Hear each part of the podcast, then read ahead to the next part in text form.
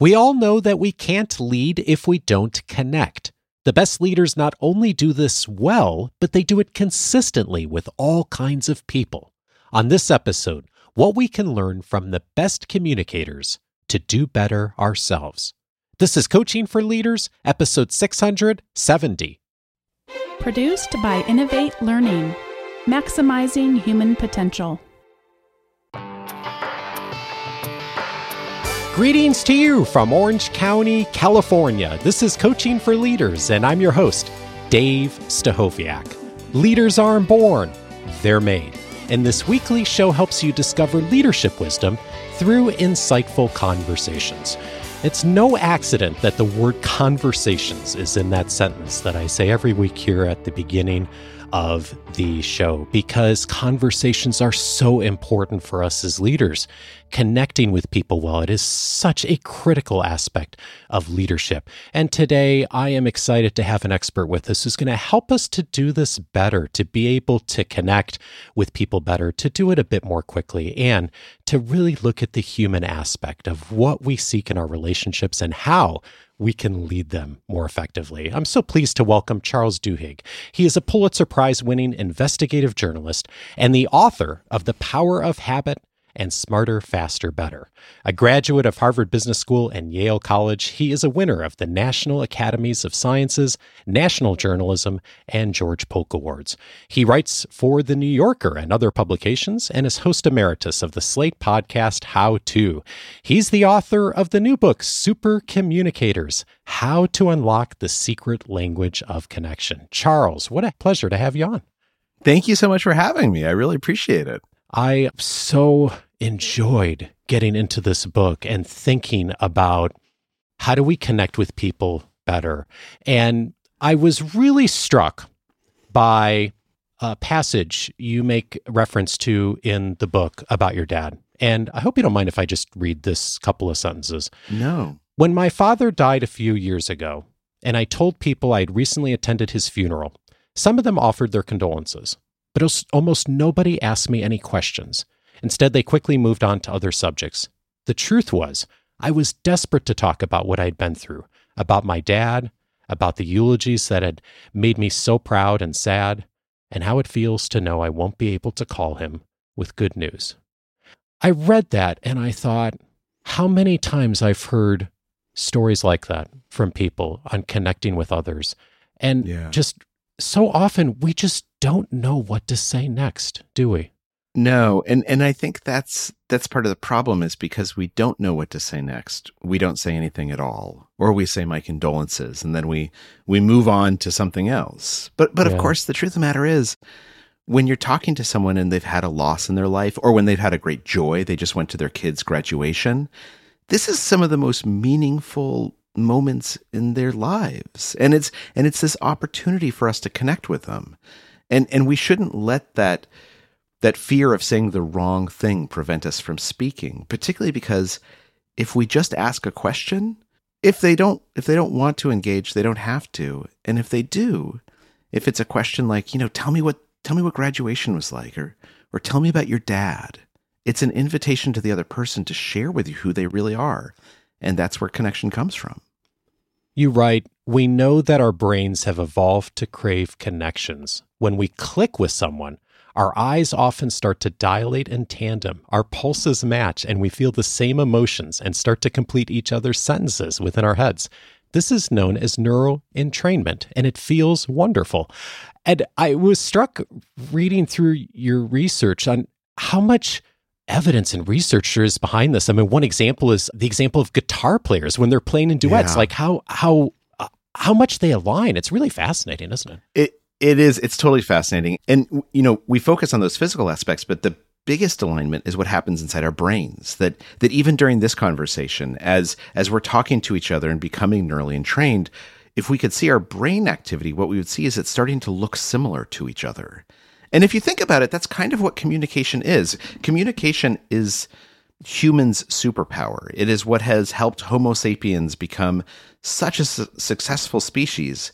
And it's because I can describe a feeling or I can describe an idea, and simply by, if I tell it to you the right way, you start to experience that feeling or you start to experience that idea. Our brains become similar. We begin feeling and thinking the same thing at the same time. That's what communication is. And and as as you mentioned, we have evolved to love the feeling of that. Think how good you feel after a great conversation. It just it releases all these endorphins, you just feel fantastic. That's because our brains want us to connect with other people. Yeah, and there are definitely people who are better at this, right? And yeah, I, I think that and, and a, and a bunch of the book is about that. And part of the good news is we can all get better at this, right? Absolutely. And I, I was thinking about the fact that I think our assumptions are sometimes that the the people who are the most talkative and most clever, the na- the natural leaders in a conversation, like the people that visibly look that way, are sometimes the people who are best at this. But it turns out that's not really always the case, is it? No, no. In fact, it might be helpful to sort of describe what a super communicator is. Yeah, and, sure. And the easiest way to do it is just to say, if you were having a bad day and and you knew that there was someone you could call who would make you feel better, does that person pop into your mind? Do you know who that is that you would call to to sort of just make everything seem okay? Yeah. Yeah, a person pops into my mind too, right? Everyone has this person in their life. And for you, that person is a super communicator, and, and you're probably a super communicator back to them. Now, there are some people, though, who manage to do this more consistently. They can do this with almost anyone. And it's not because they're particularly charismatic. It's not because they're the funniest person you have or the smartest friend it's because they've just thought a little bit more about how communication works. They've they've paid a little bit closer attention to how we interact with each other. And that's all that it takes for us to become a super communicator. They've picked up on things that once the rest of us once it's pointed out to the rest of us it becomes obvious. But until it does, it can seem mysterious. Sometimes we want to connect with someone and we don't we don't know how. Super communicators know how, and it's just a set of skills that literally anyone can learn. And like you said, they really are gifted at not just doing it with those two or three key people in their lives, but they're really able to do it in lots of different venues, lots of different personalities. What is it that is different about the person who is more like that super communicator who's able to to to connect well in lots of different venues that that maybe the rest of us aren't so good at? So there's a couple of things. The first is that they recognize that there's different kinds of conversations. And and for me this really was struck out came home for me when I would have this pattern that I would fall into all the time with my wife where I would come home from work and I had a tough day and I would start complaining about my my boss and my coworkers and and my wife very reasonably would say actually there's a solution for this. Why why don't you like take your boss out to lunch and you get you guys can get to know each other a little bit better. And instead of being able to hear her, I would become even more upset, right? I would say, I would say, why aren't you supporting me? You're supposed to be on my side. You should be mm. outraged on my behalf. and then because I was overreacting, she would get upset and she wouldn't hear what I was saying. And so when I started writing this book, I went to experts and I asked them, what's going on here? Like, why do we keep miscommunicating? And they said, well, most people think that a discussion is made up of one thing, right? That we're discussing a specific topic. But actually, each discussion contains multiple different kinds of conversations. And for the most part, all of those conversations fall into one of three buckets. There's practical conversations where we're fixing problems or we're making plans or we're trying to, to reason through something. There's emotional conversations where my goal is to tell you how I feel and I don't want you to fix my problem. I want you to empathize with me. Mm. And then there's social conversations, which is when we talk about how we relate to each other and relate to each other, other people in society. And they said, look, the problem here is if you're not having the same kind of conversation at the same time, you're probably going to miscommunicate with each other. You certainly are going to misconnect. And so when you came home, you were in an emotional mindset. You were having an emotional conversation, and your wife responded with a practical conversation. And both of those are completely valid forms of communication. But because you weren't having the same kind of conversation at the same time, you weren't really connecting with each other. You weren't able to hear each other. One of the things that really struck me in looking at your work is that the super communicators are able to adjust and adapt uh, really well in the moment. They see that better and they are able to flex m- Yes. more so, more consistently than the rest of us. It's really, it, it's a differentiator, isn't it? Absolutely. And and part of it is just paying attention, right? So that you know, we mentioned before when you you you see someone at work and you ask them, "How was your weekend?" and they say, "Oh, my son graduated." Or they say something like, "You know, it, it was kind of a tough weekend. There was some stuff going on." And our instinct is to just go on to like whatever's on our mind, right? Well, Yeah. let's talk about next year's budget. But super communicators, super communicators take a beat and it really only takes half half a minute and they say, "Oh, you know, tell me about what the graduate like what were you feeling when you're when you watched your son walk across the stage and get his diploma?" Or, you know, I I know that it it sounds like it's it sounds like it was a tough weekend. I've been there before. If you ever want to talk about it, I'm here. It, hmm. super communicators recognize what kind of conversation is happening and they match the other person. And again, it's just a set of skills that we can learn to use. But that matching shows them that they want to connect with us. And and this is what super communicators do really well. Not only do they match other people really well, this is known within psychology as the matching principle, but super communicators show people that they want to connect with them. And knowing that someone wants to connect with us, that makes it so much easier to connect. That makes that makes us feel good. What's a way someone shows that, shows that they want to connect? Well, I think there's two techniques in particular that are really powerful. The first is asking questions. And some questions are more powerful than others. So, it, within the psychology literature, these are known as deep questions. And a deep question is something that asks you about your values or your beliefs or your experiences. And and that can sound kind of daunting, right? Like it sounds like a big question, but actually a, a deep question could be as simple as saying to someone, "What do you do for a living?" And they say, "Oh, I'm a lawyer." And you say, "Oh, did you always want to be a lawyer? Do you love practicing the law? Is it is it amazing? Wh- uh. when did you decide? What made you decide to go to law school?" Those are all three deep questions, and they're easy to ask, but they ask the other person to describe their experiences, what, how they decided to go to law school, their beliefs and values that led them to this career, what they value out of this work. And when someone describes that to us, they tell us something important about themselves. And asking the question shows them that we want to understand them, it shows them that we want to connect. Now, there's a second technique that's equally powerful. And this is particularly useful when we're talking to someone in a tense conversation. Maybe there's some conflict. Maybe we disagree with each other. Maybe it's just a hard chat. We have to talk about whether you deserve a raise or your performance review. And what studies show is that there's a technique called looping for understanding that proves to the other person that you really want to hear and understand what they're telling you. And there's three steps to looping for understanding. The first step is you just ask a question, ho- hopefully a deep question if you can. You listen to what the person says. And then the second step is you repeat back in your own words what you just heard them say. And then the third step, and this is the one most people usually forget, is you ask them if you got it right.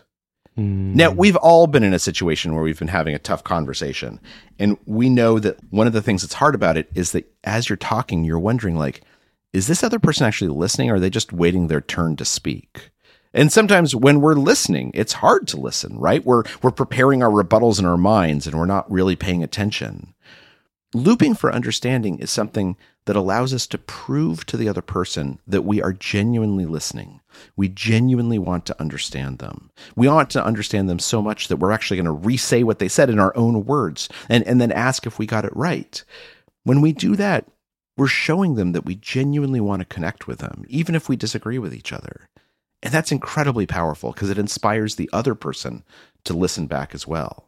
Yeah, and to our point earlier, we can get better at it, right? And I was thinking when I started hosting the show, I would I would have a really hard time listening in the moment early on because I was thinking Yeah. about the next question often or or I'd written down the next question and it really did take some time and it took some iterations to learn that I could do a better job of listening in the moment but I did get better at it and Yeah. and I think that's true for almost everyone. Like if we zero in on some of these things, we really can get better. And so I'd love to zero in on some of the things you just said because I think there's so much here that like uh, sometimes some little shifts, which may not seem like that big a deal on their face can really open up some doors for this. And you made the invitation to ask a que- ask a question, right? Especially looping Sure. for understanding. And you know, I, I I I was thinking about those deeper questions and that the the point I think is to make an emotional reply easier for someone else. Like Yeah. maybe they connect deeper than they would have if you had asked a different question. Maybe they don't, but you at least open the door. And I love there's a in one of the pages of the book there's a whole chart of questions of how you can take a shallow question and nudge it to be a deeper question. And I think like at first glance it might seem well it doesn't seem like that big a difference, but I love one of them is rather than asking where do you live, the question is what do you like about your neighborhood? And it it invites someone to give more of an emotional response to make that connection, doesn't it? Yeah. Yeah. And more of a personal response, right? And Yeah. And in some ways, it's a matter of instead of asking for facts, asking for perceptions, asking for for opinions, right? Because it, and it's it's our instinct to ask for facts. Where do you live? Where'd you go to high school? What do you do for a living? But if we just shift those conversations a little bit, you know, what do you love about your neighborhood? Wait, wait, what what was the best part of high school for you? Right? you know, did you always want that job or or is it something that you've always loved or did you find it later in life? What those questions are not only inviting is emotionality, but even more, it's inviting someone to answer it authentically, right? To to present some aspect of themselves, to reveal something about themselves. Mm. And particularly when we hear that and we reciprocate that vulnerability, we reciprocate that that sharing. Eh, our brains are hardwired to trust people more when they engage in reciprocal vulnerability. So if we say something real and meaningful and someone replies showing that they've heard us and shares something about themselves, we trust them more. It's it's a it's a it's a basically built-in aspect of how our neurology works. Yeah, and that really struck me as a key point that the people who do this really well are reciprocal. It's not just I'm curious about you and I'm asking all of these deep questions, but they also bring themselves into the conversation. And I'm I'm wondering, Charles, like how what you found that people who do this well really do to kind of balance that without making the conversation about themselves because we don't Yeah. want to go on that side too have you Right. found a way or, or or seen like what do people do to kind of bridge that gap well So I, I think, let's say I say to someone, Do you love being a lawyer? And they talk a little bit about how they decided to be a lawyer. And then I say, You know, it's interesting you say that because, like, the way that I decided to become a journalist, and I love being a journalist, is that when I was in business school, I had this experience. Right. So, in some respects, when someone answers a question, even if they don't ask that question back, we can answer the same question we asked. And that feels like sharing. Now, the key is you're exactly right. Sometimes it can not feel like sharing, right? If if I turn to someone and I say, "How was your weekend?" and they say, "Oh, you know, actually my um my my dad passed away." And I say, "Oh, I know what that's like. My aunt, my aunt died 12 years ago, and and I totally know what that's like." That's not really sharing, right? That's trying to steal the spotlight for myself to try and make it about me right the way to to the way to share in a situation like that if someone has revealed something that's that's really deep is to say oh i'm so sorry to hear that tell me about your dad or how are you feeling right now that asking another follow-up question is a form of emotional reciprocity and vulnerability that showing that we are there to hear them feels as vulnerable as saying something in the first place and a- simple rule for figuring out when this is appropriate is ask yourself Did this person tell me something that they enjoyed telling me? If so, I should tell them something about myself that I enjoy describing. Or did they hmm. tell me something that was kind of hard? And if they did, then probably the next best step is just to ask them a question, to give them space to explore and explain who they are.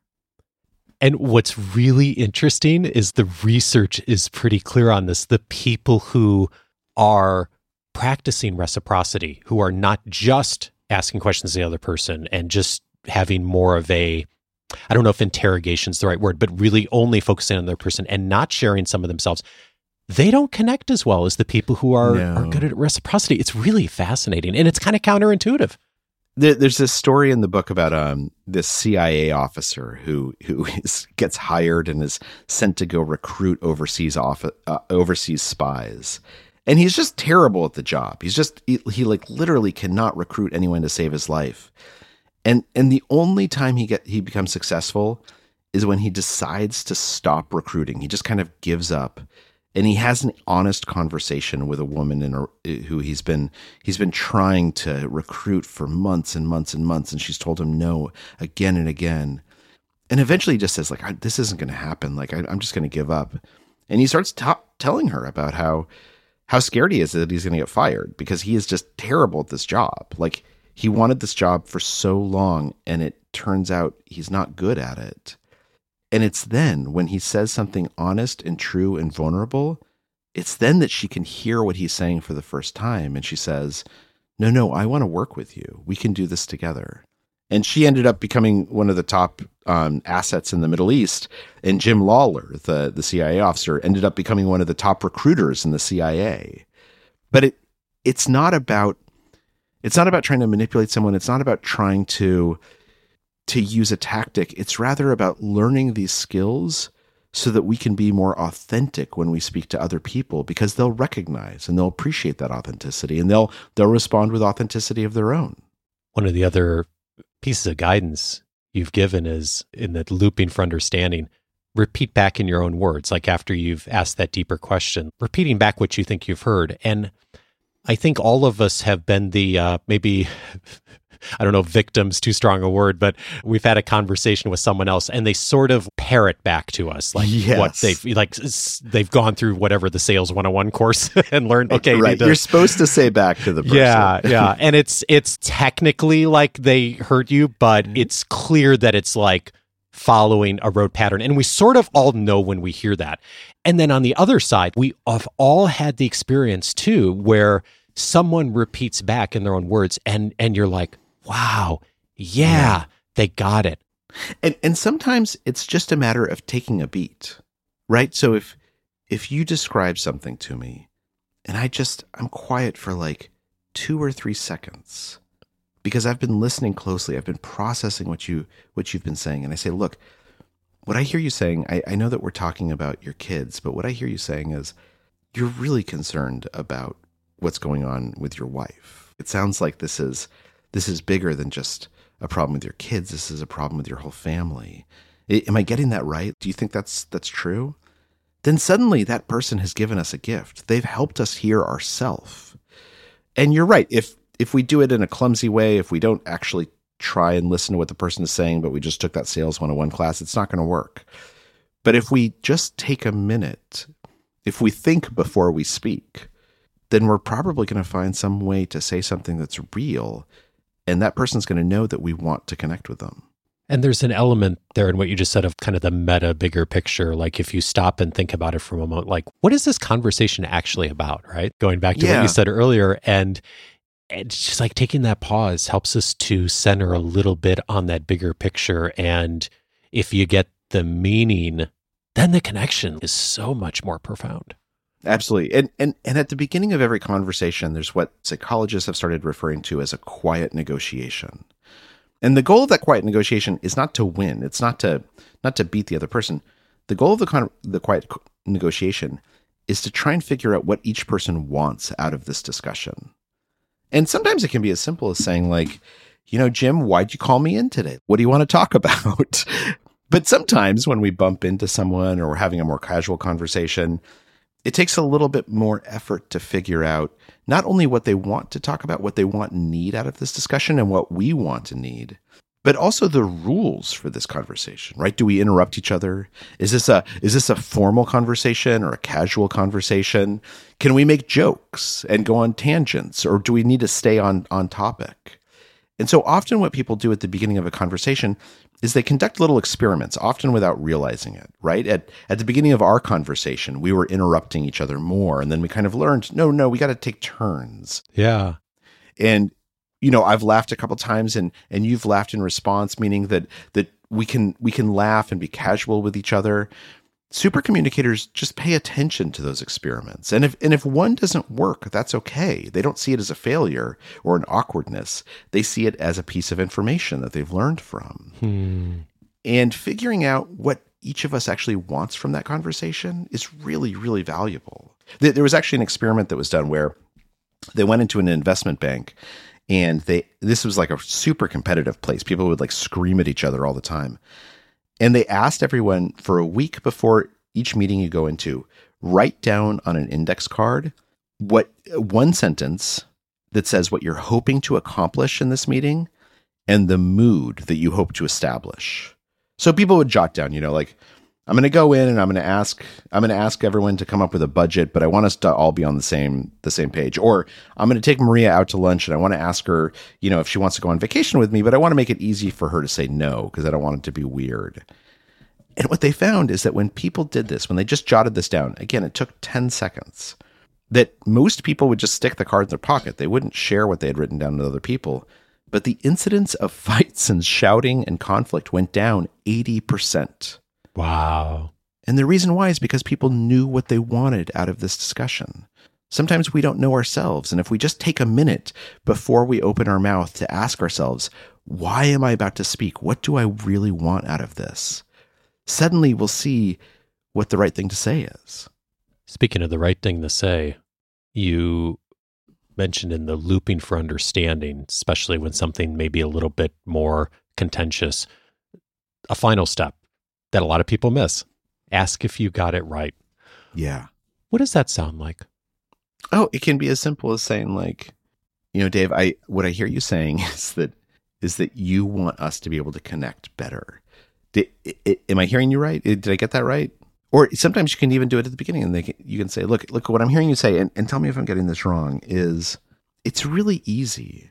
And the reason why it's so powerful is because you're asking someone's permission to understand them. And it might be that you don't understand them. It might be that they actually didn't say what they meant clearly enough. And, and this helps them understand no, no, no, no, you almost got it, but there's this thing that you're missing, this thing that's important to me. And this asking permission is really, really valuable. Like, particularly in tough conversations, there's there's a question like, how do we transition from an emotional conversation when I come home from and I'm complaining to my wife? How do we transition from that to the practical conversation that she wants to have? And a simple way to do it is to say, look, I, I hear that you're really upset and and thank you for sharing that with me. Do, do you mind if I if I share with you something that I think might help? The reason why that's so powerful, asking that permission to change the conversation to a different kind of conversation, is because it invites the other person to say yes. Instead of forcing on you that I want to have a different kind of conversation, it gives me an opportunity to ask you if it's okay to change, and then we'll change together. Then we'll both feel good about it. And just asking that permission, and of course, if you say, Do you mind if I share with you this thing? Of course, they're going to say yes, right? In fact, they're going to appreciate it and they're going to be ready to hear your practical conversation. They're going to be ready to hear your solution. The key is asking the question, right? Rather than just assuming or deciding the permission piece. Yeah. You write this also about deeper questions. And I thought it's such a fascinating point. These kinds of deeper questions can help fight the unfair discrepancies in how men and women, as well as other groups, are allowed to express emotions. We all know that how emotions show up in the workplace, we see gender bias and Absolutely. bias from underrepresented groups all the time and how this shows up. This helps combat that interestingly, doesn't it? Yeah, yeah, and studies show this. It, it's my wife is a is a scientist, and when I was working on this chapter, one of the things she said is she said, "Look, I I can I cannot be emotional at work the same way that men can, right? If and in fact, studies show this. If a if a man cries at work, he's seen as really caring deeply about this issue, about about really putting himself out there. If a woman cries at work, it's seen as a weakness. It's seen yep. as her being too emotional. Yeah. And so Liz asked me, how do we how do we be vulnerable at work when we know that there is this difference? And and what the research says is exactly what you just said, which is when we ask deep questions, we tend to bypass the stereotypes in people's minds. Right? So if if if someone has been vulnerable with us and as a woman I say to them, I really want to understand what you're feeling. Like, tell me more about what the relationship was like with this person and why it upsets you so much, or, or what what happened when you were a kid and you you had to deal with a bully, like the clients being a bully. How did that make you feel? Like, what? How did you deal with them? The reason why that question is so powerful is because in doing so, we're introducing a safe space for emotional vulnerability without triggering the stereotypes in people's heads. And similarly, as a as a male coworker, as as an ally, when we ask a deep question of one of our colleagues who might be underrepresented minority or might be a woman, what we're doing is we're saying to them, this is a safe space for you to bring your full self to work. I am not going to assume that you are emotional. I am not going to assume that you are irrational. I instead, or that you're defensive. Instead, I'm going to ask you a question that invites you to explain to me who you really are, because inevitably, what you're going to say is going to confound the stereotypes because you're a real person. You're bigger than just one identity and one label. And the more I hear that, the more we can actually have a conversation with each other.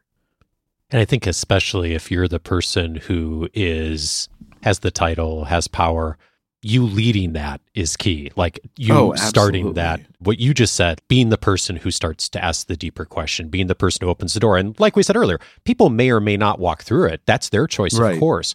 But creating the space where some of that deeper connection can happen. Wow, Absolutely. like what a gift. And and and that doesn't mean there's obviously labor rules, right? Like it, it yeah, doesn't mean yeah. if we're at work, I should ask something inappropriate or I should I should pressure my my direct reports to to be personal or be emotional with me. But it does mean that when that direct report signals to me that they have something personal they want to talk about, that I I create a safe space for it to happen and I ask them permission to share with me. And that's what's really, really important, right? And and the other thing is, not everything has to be a conversation, right? Not everything has to be a deep conversation. When when I when I say to my kids, "Look, I want to talk to you. I want to have a discussion about about cleaning your room." I'm not really looking for a discussion about cleaning their room. I'm I'm looking for them to go clean their room, right? right. I'm just being yeah. polite. And so part of this is deciding when we do want a conversation to happen and when we don't. But when we do want it to happen, what super communicators do is they pay attention to the other person. They pay attention to whether this person seems like they're in a practical frame of mind. They don't need to deal with what they're feeling right now, or they're in an emotional frame of mind, in which case I need to create space for you to share with me if you choose to. And I should ask a question maybe that gives you the opportunity to do so. And then if you don't, if you don't follow through on that, that's okay too. It's really about paying more attention to not only ourselves and how we communicate, but to what the other person is telling us. I think that's what's so powerful, especially about the distinctions and the examples in the book about the shallow questions and the deep questions is almost every situation, in fact, almost every professional situation, there's a way to ask a question that's, yes, transactional, informational, which of course we all do. And then there's also a way to ask the question where it invites a deeper response. And maybe people go there, maybe they don't. But just thinking about the opportunities in daily conversation just to open the door for that with our colleagues, yeah. with our peers, like what a what a neat place to explore a bit if you've not done that before. And it also signals to them, and, and that person, your direct report, they might not be ready to talk about what's on their mind right now. But now they know that you can have that con- that they can have that conversation with you that you're open to it and that it won't be awkward and it won't be weird it, it'll be casual it'll be easy you, you, know you mentioned one of the things about power differentials. It's interesting. Um, i spent a lot of time at amazon because i wrote an article for the new yorker about the company. And one of the rules that they have is that during every meeting the meeting starts with the most junior person speaking and then the most senior person does not speak until they speak last. And the reason why they do that is because the junior person is going to have some interesting ideas and you don't want them to feel shut down, but they might also say something that's a little bit off or odd. And and you want to create the space for them to experiment with that. You can learn a lot from it, but also they can learn how to communicate better. And I think that that's such a powerful thing is that what's happening there is that when Jeff Bezos is in a room and he turns to the most junior employee and he says, "Why don't you share your your thoughts on this new product with us first? He's giving that person permission to be honest, to to say something that everyone that that person recognizes, everyone knows might not be might not be the final answer, but he's giving them permission to bring their full self to work. And that's really powerful. Mm. Charles Duhigg is the author of Supercommunicators How to Unlock the Secret Language of Connection. Charles, thank you so much for your work. Thanks for having me on.